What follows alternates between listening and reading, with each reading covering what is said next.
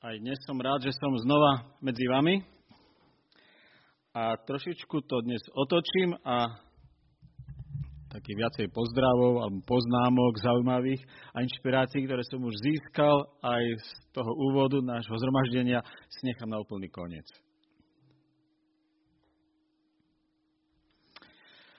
Chcem vás dnes pozvať do vianočného príbehu. A lepšie povedať do adventného príbehu. A ešte lepšie do Božieho príbehu. A bude to špeciálny dnes vianočný či adventný príbeh.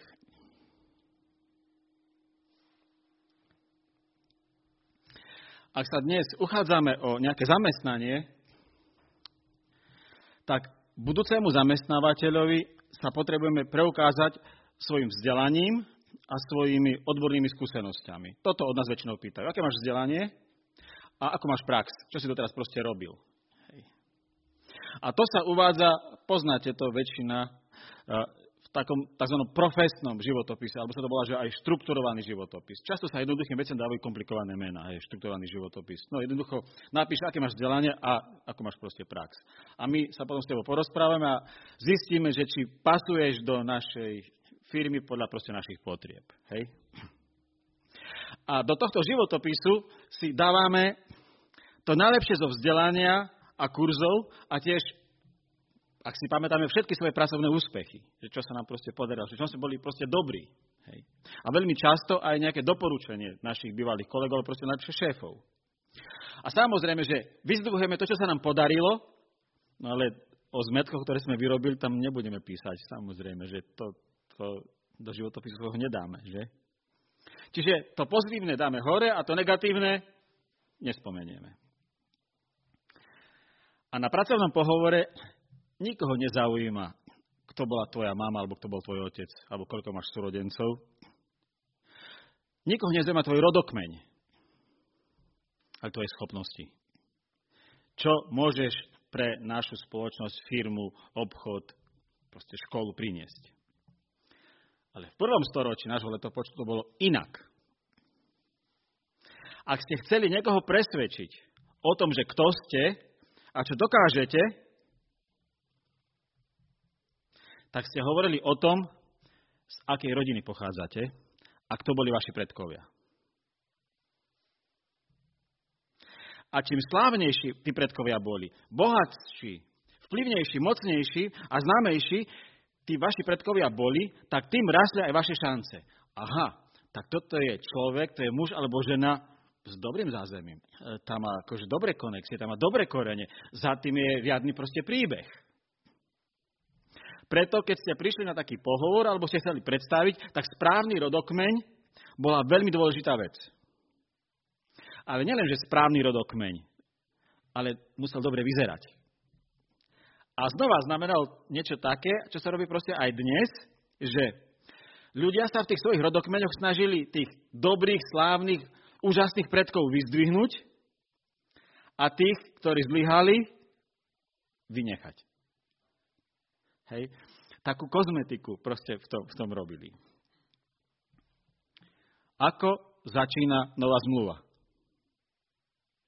Ešte nemáte otvorenú? Tak otvárajte so mnou. Ako začína nová zmluva? Rodokmeň. Niečo také, ako by sme dnes profesijný životopis, hej, akože predložili. Na prvý pohľad nudné a nezáživné čítanie. Matúš prvá kapitola. Ale aj táto časť je Božie zjavené a inšpirované slovo a preto je dôležité. A nová zmluva veľmi často funguje tak, že akákoľvek zmienka, a to je meno, alebo udalosť, alebo citácia, ktorá sa nachádza v novej zmluve, tak sa potrebujeme vrátiť do starej zmluvy a do všetkých súvislostí, čo sú s tým spojené. A tak keď čítame, prvé slovo je u nás, že máme rodokmeň. Ale v originálnom jazyku, ako to písal Matúš, nájdete tam slovko iné. Genesis. Kde by vás to vrátilo? Na počiatok. Aha, takže tu je nejaký počiatok, tak to nejako súvisí s ešte väčším proste počiatkom. A potom by ste prišli ku Dávidovi, no kde sa dozviete o Dávidovi? V Musíte ísť do prvej, druhej Samuelova, do Kráľovských. A tak meno za menom, udalosť za udalosťou nás vracia dozadu a nám hovorí, že aha, to, čo sa tu deje ako na počiatku, to ako keby druhý počiatok. Lebo už niečo proste predtým bolo, čo nejako začínalo a malo nejaký svoj proste príbeh. Keď narazíte v Božom slove na nejakú časť, ktorá sa vám zdá nudná, alebo taká nejaká nezaujímavá, tak si dajte otázku, že o čo by sme prišli, keby sme túto časť v Božom slove nemali. Čo z Božieho zjavenia, o jeho činoch, o jeho charaktere, o jeho zámeroch, čo z nádeje, o ktorej sme dnes hovorili, by nám chýbalo.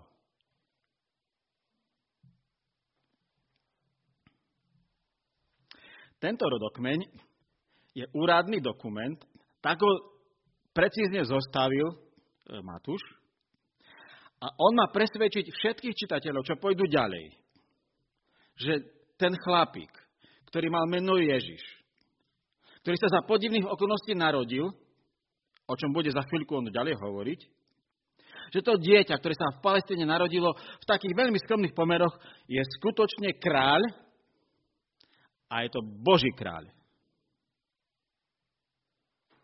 Tak tam on zostavil tie, tie rodokmene, hej, a hovorí tam, že štrnásť, a zase štrnásť, a zase štrnásť, to je v verši sedemnástom. štrnásť, štrnásť, štrnásť, to ako spočítame. To je dva krát sedem, plus dva krát sedem, plus dva krát sedem. Čiže tri krát dva krát sedem.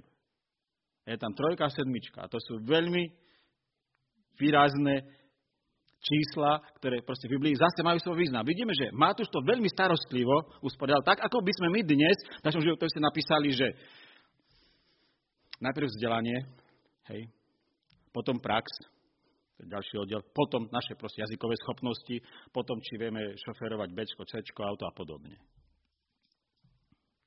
Kráľ Izraela, kráľ Izraela musel mať správny rodokmeň. To aký bol? No kráľovský. Musel pochádzať zo správnej dynastie. Z akej? Dávidovskej. A toto to Matúš proste akože predkladá. Ja vám chcem ukázať, že Ježiš, o ktorom máte rôzne názory a ktorý sa vám zdá, že to je taká podivná postava, je skutočne kráľ, má taký rodokmeň, má takých predkov a je to Boží kráľ. Mimoriadny proste kráľ. A všimnime si, že keď ten rodokmen čítame, tak Matúš z tohto rodokmeňa nevymazal pochybných predkov. Dokonca nezamlčal mena Ježišových zlých otcov, hej, historicky. Medzi nich ten najhorší bol kráľ Menáše napríklad. Ak si pozriete, to sa narodil kráľovi Chizkijovi, Ezechiášovi. Vtedy, keď mu Pán Boh predĺžil život po jeho ťažkej chorobe, tak sa mu narodil syn, ktorý bol potom kráľom v tej dynastii a bol to jeden z najodpornejších kráľov. Aj tento je v rodokmeni Ježišovom. Vôbec to Matúš nesamlčal.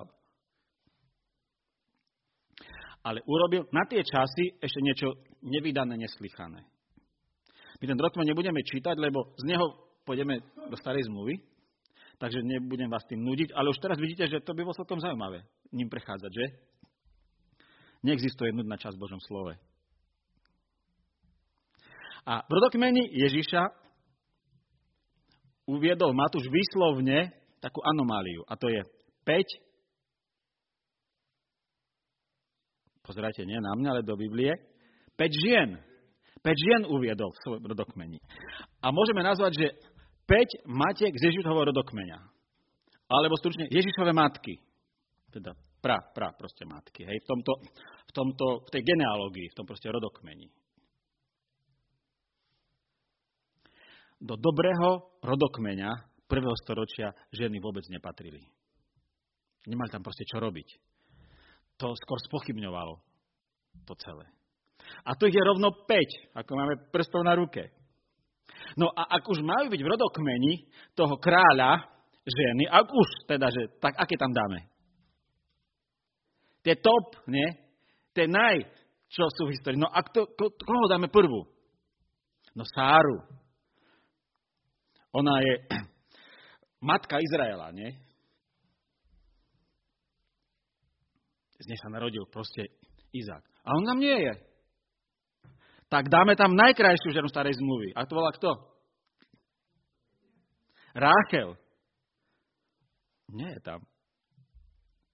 Tam vôbec nie je. Judu porodila, tam nie je.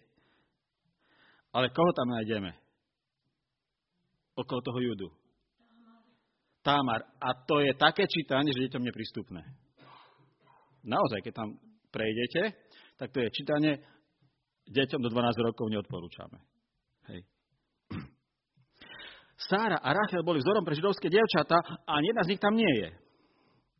A tých päť žien z Ježišovho rodokmeňa obracia na svoju pozornosť ako keby úplne proste iným smerom. A úplne inému príbehu. A tie príbehy tých piatich žien sú poburujúce, nepríjemné, ťažko sa čítajú. To sú všetko ženy s pochybným príbehom a s pochybnou minulosťou. Tamar, sme si už vraveli, drastické čítanie. Druhá je Rachab. A aký má vždy privlastok? Prostitútka. Počujete, Ježišova matka je prostitútka. Takto spätne dozadu, hej, v tom rodokmeni. Fíha. Potom je tam Rút. Pohanka. Moabitka. Proste vôbec nie je ani z Božieho ľudu svojim proste rodom, hej. Ďalej, nešťastná žena Uriášova manželka, ktorej slávny kráľ Dávid dal zavraždiť manžela. Táto vdova zneužita je v rodokmeni. Toto je hrozná časť rodokmeňa. A potom je Mária, a z čoho ju podozrievali? Takže z predmanželského sexu ju podozrievali celý život. Nesla, nesla na sebe tento taký, taký byľak. Máme tu pred sebou päť konkrétnych žien, o ktorých vlastne Ježiš hovorí, že to sú moje matky. To sú moji predkovia. Všetko ťažké prípady. Ježiš sa nám takto predstavuje, že ja som Boží kráľ, Boží kráľ z rodu hriešnikov. Ja som Boží kráľ, ale za mojím príbehom sú exemplárni hriešnici. Ježiš sa za nás hriešnikov nehanbí, keď vo svojom hrie, rodokmeni spomína takých hriešnikov. Nikoho nevytesňuje, nikoho nezamlčiava. A dnes možno tá téma, ktorá by mohla rezonovať v našich mysliach, ktorou môžeme odísť z tejto prvotnej a netej nedele, je, že Ježiš je z rodu hriešnikov, pre hriešnikov.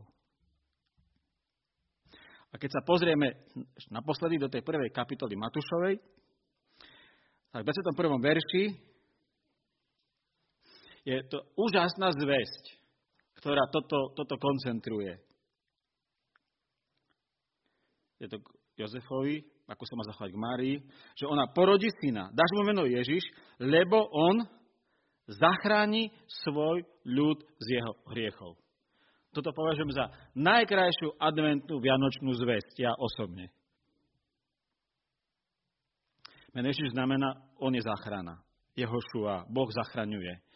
On zachráni. Nie my sa zachránime. Svoj ľud. Nie niekoho. On má svoj ľud, ktorý potrebuje zachrániť, lebo stroskotal. A z jeho hriechov zachrániť, lebo sa vzbúril. A on to spraví. Či je tvoj život v pohode zdanlivo, alebo rozbitý, dolámaný. Či si zbožný človek, alebo ťa mučí hriech. A nejaká závislosť a asi popútaný. Pozeraj dnes na túto zvesť. Ježiš sa narodil pre teba, aj pre mňa, pre ňu aj pre neho. Ježiš je z rodu hriešnikov pre hriešnikov. A tak sa poďme pozrieť na príbeh jednej z týchto matiek, aby sme to videli ešte plastickejšie, ako som to teraz ja tu tak naznačil úvodom. A otvoríme si knihu Jozua, druhú kapitolu. A to bude príbeh Rachab. Pohanská žena, nie že pochybnej povesti, no zlej povesti. O jej povesti sa nepochybovalo. Ona mala zlú povesť, hej. Takže Jozua, kniha Jozua, druhá kapitola. A keďže aj dospelí majú radi príbehy, tak toto bude tiež príbeh. A vianočný. Lebo nám hovorí o jednej z piatich Ježišových matiek. Tak načúvajme. Jozua, syn Núna, poslal tajne zo Šitímu dvoch vyzvedáčov s poverením. Choďte a obzrite si krajinu Jericho. Oni odišli, vošli do domu neviestky, teda po slovensky prostitútky, menom Rachab a tam sa zložili. Kráľovi Jericha oznámili. Pozor, v noci sem prišli muži spomedzi Izraelitov na výzvedy o krajine. Vtedy kráľ Jericha odkázal Rachab. Vyveď mužov, ktorí prišli k tebe a vošli do tvojho domu, lebo prišli na výzvedy o celej krajine. Ona však tých dvoch mužov odviedla a skryla. Potom povedala. Tí muži naozaj prišli ku mne, no nevedela som, odkiaľ sú. Keď sa zotmelo a mestská brana sa zatvárala, odišli. Neviem, kam odišli. Ponáhľate sa za nimi, ešte ich dohoníte. Ona ich však vyviedla na strechu a skryla ich pod ľan, ktorý tam bol rozložený. Jerišskí muži ich prenasledovali smerom k Jordánu až k brodom. Len čo prenasledovatelia vyšli, branu za nimi zatvorili. Vyzvedači sa ešte ani neuložili na spánok, keď Rachab vyšla k ním na strechu a povedala. Viem, že Hospodin vám dal túto krajinu, že nás zachvátil strach pred vami a že všetci obyvateľia krajiny stratili odvahu pred vami. Počuli sme totiž, ako Hospodin pred vami vysúšil vody Červeného mora, keď ste vychádzali z Egypta. Počuli sme aj o tom, čo ste urobili dvom amorejským kráľom za Jordánom, Sichonovi a Ogovi, na ktorých ste vykonali kliatbu. Keď sme to počuli, ochablo nám srdce a stratili sme odvahu pred vami, lebo Hospodin, váš Boh, je Bohom hore na nebesiach i dolu na zemi. Teraz mi však prisahajte na Hospodina, že tak, ako som vám milosrdenstvo preukázal aj ja, tak aj vy preukážete milosrdenstvo domu môjho otca a dáte mi spoľahlivé znamenie, že pri živote zachováte môjho otca, moju matku, mojich bratov, aj moje sestry a všetko, čo im patrí a zachránite nás pred smrťou. Muži jej potom povedali. Vlastným životom ručíme za vás, ak nezradíte našu záležitosť. Keď nám Hospodin dá túto krajinu, preukážeme ti milosrdenstvo a vernosť. Potom ich spustila po pobraze cez oblok, lebo dom mala na hradbách. Bývala totiž na hradbách. Povedal aj im, choďte do hôr, aby vás prenasledovatelia nestretli a skrývajte sa tam tri dni, kým sa oni nevrátia. Potom choďte svojou cestou. Muži jej povedali, budeme oslobodení od tejto prísahy, ktorú si nás zaviazala, ak pri našom vstupe do krajiny nepriviažeš tento motus z červených nití na okno, cez ktoré si nás spustila a nevezmeš si k sebe svojho otca, matku, bratov a celú rodinu. Kto by potom vyšiel z dvier tvojho domu na ulicu, toho krv nech padne na jeho hlavu. My však budeme slobodní od viny. Ak by však niekomu ublížili v dome, nech padne jeho krv na našu hlavu. Keby si však našu vec zradila, sme oslobodení od prísahy, ktorú si nás zaviazala. Ona odpovedala, nech je tak, ako ste vraveli. Vtedy ich prepustila a oni odišli. Potom priviazala na okno červený motus.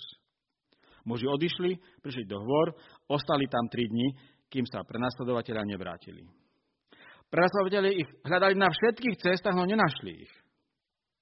Potom obaja muži zišli z hôr, prišli k Jozuovi, synovi Núna, a vyrozprávali mu všetko, čo sa im prihodilo. Jozovovi povedali, Hospodin nám dal celú krajinu do rúk a všetci jej obyvateľia stratili odvahu pred nami. Tak toľko z toho príbehu Rachab, ktorý ešte potom neskôr pokračuje a tam sa dozvieme, ako to z ňou dopadlo. A dopadlo to z ňou dobre, lebo sa stala matkou Ježišovu. Rachab žila v Jerichu, v prvom mieste za Jordánom, kam mieril Boží ľud do zasľúbenej zeme. Si predstavte Jordán zo severu na juh, hej. Tu je Jericho na západnej strane a na východnej strane všitnime tábory práve Boží ľud. Je to druhý pokus obsadiť krajinu. Pred štyridsiatimi rokmi to zlyhalo, oni zlyhali, hej.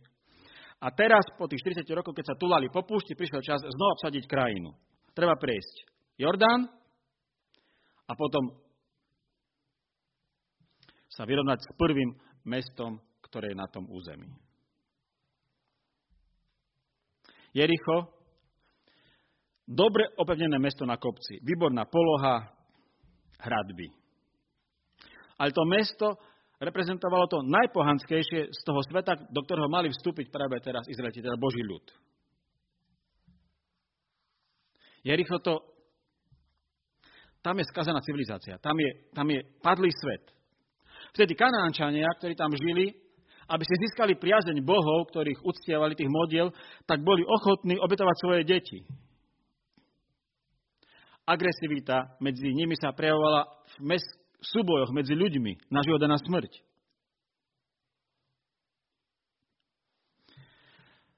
Aj dnes sú naše deti obeťou našich ambícií. Nedávam ich na oltár, takže zomierajú, ale niekedy chcem, aby dobehli to, čo my sme nestihli, aby sme sa my, deťmi, vyťahovali pred našimi priateľmi či kolegami, že čo a čo dokázali, či nedokázali. A zároveň vidíme, že sú obeťami šikanovania, zneužívania. A nenávisť, ktorá dnes sa vylieva na sociálnych sieťach, pri hociakom komentári, je možno vražednejšia emocionálne ako tie súboje na život a na smrť, čo medzi sebou zvádzali kanánske mesta, jednotlivé mestské kráľovstva. A v tom Jerichu, v tom skazenom meste, v skazenej krajine je ešte najskazenejšie miesto. To je dom na hradbách, vyčlenený, vytesnený, dom neresti. Žena, ktorá tam prevádzkuje túto svoju zvláštnu živnosť v skazenom meste, v odpornej pohanskej krajine, je stelesnením autentického pohana. No pre hacijakého žida to bola chodiaca skazenosť na dvoch nohách. Niečo odpornejšie pred nimi už sa ťažko mohlo proste objaviť. Bez rozpakov klame. Vidíme, klame, no tak sa práši. Hej. A to nie je návod, aby my sme klamali polícii ako ona. To je opis, ako ona proste funguje. Ako ona uchopila život a svoje, svoje možnosti. Ono je tam, kde je tma, kde je zlo, kde nie je nič dobré, kde sa chodí len v noci. Zdá sa, že je najďalej od Boha, od Boha, ktorého uctieva Izrael. Ako ona môže byť Bohu blízko? Táto hriešna žena. Hej. A znova. Táto žena je vo vianočnom príbehu, je v Ježišovom príbehu, je v kráľovskom príbehu. Počujete? Kto sa dostal do kráľovského príbehu? Do rokmení kráľa. Na úrade vlády máme takú chodbu u nás aj v parlamente, kde sú fotografie predsedov vlády postupne, hej. Alebo predsedov proste parlamentu, alebo v paláci prezidenta, kde sú boli prezidenti. Teraz si predstavte, že je tam kráľ a pod ním je zoznam jeho predkov, aj takáto proste žena. Bez Ježiša Krista žijeme v tme, tak ako táto žena. Svet je tma, ale do tmy prišlo svetlo. Už Izaiáš hovorí, že ľud, ktorý chodil vo tme, uzrie svetlo. A tým, ktorí sedeli v tôni smrti, príde život. No tu vidíme, ako sa to, ako sa to deje. Rachab žije s jasnou nalepkou. Prostitútka, ktorá má dobrý prehľad. K nej chodili všelijakí ľudia, tak ona mala prehľad o politike. Keď im hovorí tým vyzvedačom, chodte na tri dni a tam sa skryte, tak ona vedela, ako predtým nejakých ľudí, koľko hľadali, koľko sa trvá, ako sa správajú. Ona z nich vymavila hocičo. Jej svedectvo by nikde neobstálo, samozrejme, pochybná žena, ale informácie mala, vedela s nimi proste pracovať. Privlastok, prostitútka. No, poďme trošku od Rachab k nám. Aký privlastok by ste dali mne? A aký privlastok by k vášmu menu pasoval? Slabosť, lenivosť, skúposť, lakomosť, žiarlivosť, prchkosť, tvrdosť, alkoholík, workoholík, precitlivelý, ješitný, zúfalý, namyslený. Ak neviete, tak sa spýtajte manžela, manželka alebo kolegov, priateľov, že keby si chcel popísať moju najhoršiu vlastnosť, aký by náš privlastok? Už keď to spravíte, prejavíte veľkú odvahu a niečo sa dozviete o nich, proste aj o sebe. To, že táto prostitútka je autentický pohán, tak nás neprekvapuje. Ale čo nás šokuje je, že táto žena je vzorový veriaci.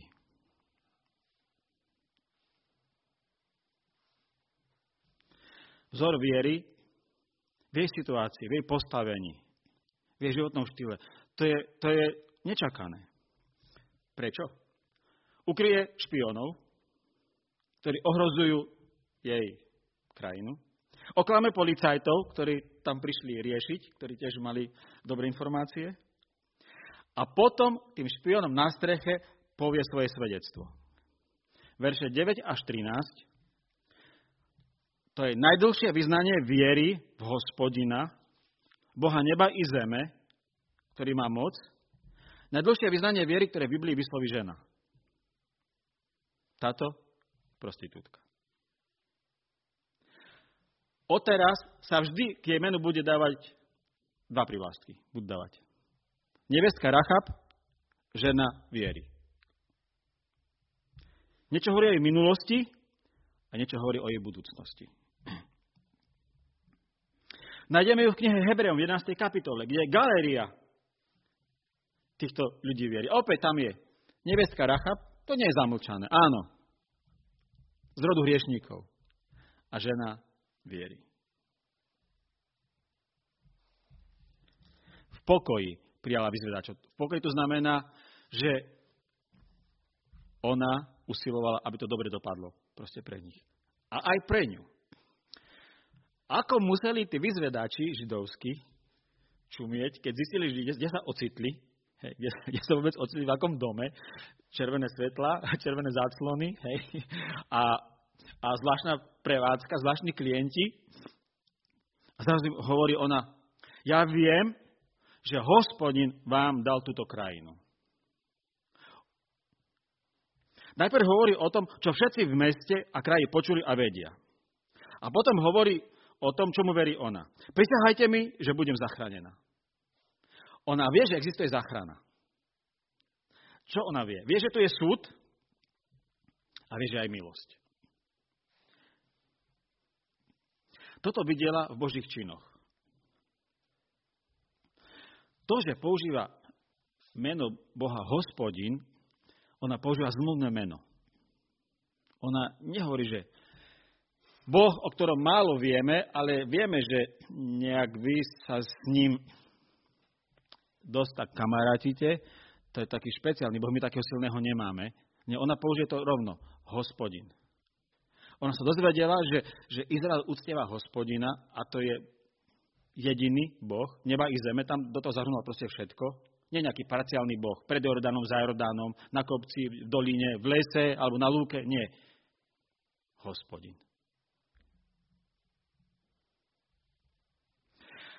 A ona pozná toho Boha Izraela a pozná, čo ten Boh robí.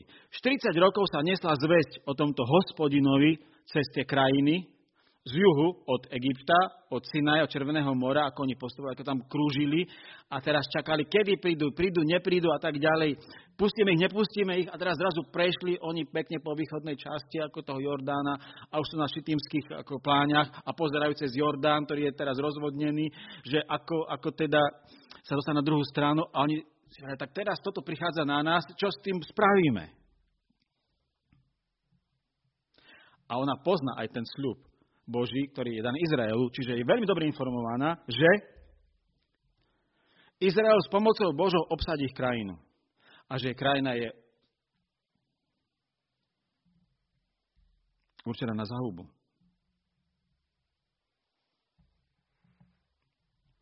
A vraví, my sme to počuli, my to vieme a vedia presne, o čo ide.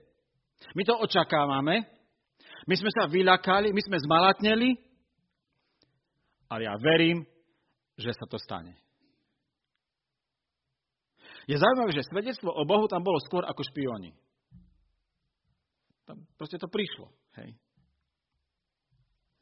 Vedia všetko, ako prešli cez more e, to Rakosove, tam na juhu, ako porazili nedávno tých amorejských kráľov. Vedia, boja sa, ale kto volal záchranu? Len táto žena úplne na okraji spoločnosti. Ja chcem byť zachránená. Rachab vyznáva vieru v jedinečného Boha, ktorý všetkému všade vládne a že takého iného proste niet. Ostatní vedia o Bohu tiež to isté, ale zmalatnejú, stratia odvahu, zatvoria sa za hradby a budú čakať, čo sa proste stane. Na Slovensku je veľa ľudí, ktorí hovoria o Ježiškovi. A teraz budú hovoriť veľmi veľa o Ježiškovi. No či vedia aj o tom, že príde druhý advent, keď Ježiš príde v slave a v súde a bude pánom nad všetkým. Keď každé Jericho, väčšie či menšie, proste padne. Každé. Mesto stratilo odvahu a u Rachab vyrastla viera. Mesto sa oťahuje od Hospodina, lebo prichádza súd a Rachab prosí o milosť, lebo prichádza súd. Počujete? Prichádza súd a jedni sa od Boha oťahujú. Boh je nespravodlivý, alebo slabý. Prichádza súd a niekto iný úplne reaguje inak. Ten, čo prichádza so súdom, len on môže dať milosť. A to je Boží charakter. A vlastne Rachab nás učí, že hľadajme útočisko pre svoj život tam, kde nám hrozí najväčšie nebezpečenstvo. Ak nám od Boha hrozí najväčšie nebezpečenstvo, tak u neho hľadáme aj útočisko. A to je práve jeho charakter, jeho spravodlivosť, ktorá nenechá hriech nepotrestaný. A zároveň milosť, ktorá pre obeť Kristovu nám odpúšťa naše proste viny. A Rachab nalieha na nich, takmer ich manipuluje, ona ich zaviaza, zaviaže prísahou, aby prežila Boží súd. Ona chce patriť k inému ľudu. A vtedy, keď oklamala policajtov, tak ona sa rozišla s jerišským ľudom v podstate. Lebo vtedy, keď ho oklamala, tak jej hrozila, hrozil trest, jej hrozila smrť. Ona vlastne zradila svoj ľud. Ty si sa pripojila k našim nepriateľom. Tak ona riskuje krk, preto, aby si zachránila život pred Božím súdom. Ona sa odstrihla od svojej minulosti. Originálna pohánka je príklad viery.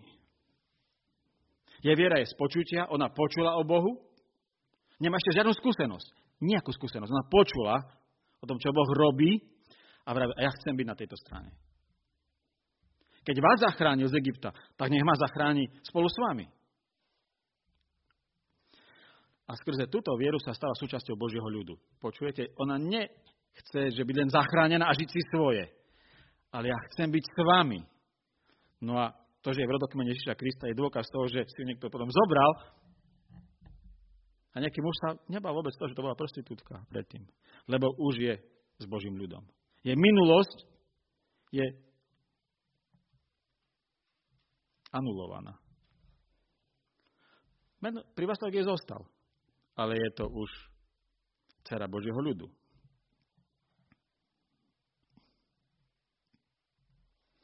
Hovorím, tak ja som vás zachránila pred smrťou, chlapi, a teraz vy zachránite mňa. Ale aké má ona srdce? No ja mám ešte súrodencov, ja mám ešte rodičov. A ak môžem niečo spraviť pre nich, tak aj oni nech sú zachránení. A v tom prípade, že to znamenalo, tak ich presvedč, aby boli s tebou. Toto správ. Aby uverili tomu, že v tomto dome budú v bezpečí. Aby nešli niekde brániť hradby, neviem kam. Jednoducho, nech oni neposluchnú žiadny rozkaz v meste, čo zaznie, nech idú k tebe do tvojho domu a tam nech čakajú. A daj na okno túto šnúru, aby sme vedeli, že čo sa máme proste dotýkať. Je skvelé, ako ona tú osobnú vieru rozširuje proste do, do svojej rodiny. A tak, prepáčte to slovo, bordel na hradbách sa stal jediným bezpečným miestom pre ňu a pre jej príbuzných. Vidíte ten paradox evanjelia? My si myslíme, že Ježiš prišiel pre uhladených, navoňaných, skvelých proste ľudí. Áno. Peklo je plné dobrých ľudí. Božie kráľovstvo je plné stratených hriešníkov, ktorí spoznali svoju stratenosť a prijali milosť. Ježiš chce, aby keď čítame jeho príbeh v prvej kapitole Matúša a keď narazíme na jeho rodokmeň, aby sme prišli k tejto žene a videli, že Boh zachraňuje aj tých, o ktorých by sme to vôbec nepredpokladali. A tak keď zachraňuje neskôr Židov, ktorí ho zabili pri Petrovej kázni. Vás vrahov on zachráni, ak mu veríte. A tu zachraňuje ľudí s neuveriteľne dobabranným životom. Hej? Tak nám čo to hovorí? Niet takej tvojej viny.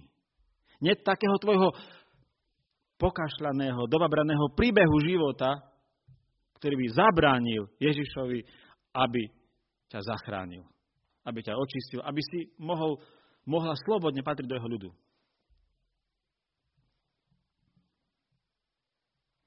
A to je jeho misia. Prišiel zachrániť svoj ľud z jeho hriechov. Neprišiel pre dobrých ľudí. A chce, aby sme tak ako Rachab utekali k nemu. Jeho meno znamená Ježiš zachraňuje. No koho zachraňuje? Tí, ktorí stroskotali a ktorí zlyhali, ktorí sa od Boha odvrátili. Je jedno, ako hovorí jeden môj priateľ, či si bližšie k Rachab alebo k matke Tereze, lebo Ježiš nakoniec hovorí tým, čo sa za lepších pokladali, že mafiáni a neviestky vás predbiehajú do Božieho kráľovstva. No ako je to možné? Ježiš to vysvetlil. No takže ona počula o Bohu a len ona spoznala svoj hriech a vedela, že potrebuje záchranu. Tak len Ježišovi sme v bezpečí. Tamto bol jej dom, ktorý sa stal miestom viery a vyznania. Lebo prísť k nej, museli sa s ňou identifikovať jej súrodenci, jej rodičia, ale tam bola záchrana. A my vieme z ďalšieho príbehu, že áno, dostali príkaz, títo vyzvedáči, že tam pôjdete vy, a tento dom proste ostane stať. A všetci, čo sú v ňom, proste prežijú. Ak sme s Ježišom, tak sme v bezpečí. Nemusíme sa bať Božieho hnevu, lebo ten už dopadol na neho. A to je tá zvesť, ktorá prichádza s adventom. On zachráni svoj ľud z jeho hriechov. Ako? No takže všetky hriechy zoberie na seba. Hriechy všetkých matiek jeho, všetkých otcov jeho, všetkých predkov, hriechy celého sveta. On uvalil na neho neprávosť všetkých nás. Takto už dopredu hovorí prorok Izaiáš. Zobral to, čo bolo naše, to najodpornejšie a dal nám to, čo je jeho, to najsvetejšie, najčistejšie. Takže nech pred našim menom bol akýkoľvek negatívny prívlastok. Takto nebude mať na tvoje postavenie pred Bohom žiadny vplyv, lebo dostaneš nový prívlastok. Svätý, ospravedlnený. On prišiel pre ľudí s najhorším prívlastkom, ako nám ukazuje na svojom vlastnom príbehu, aby ich zachránil aby zmenil. A to je zvesť tohto vianočného príbehu. Budem sa modliť.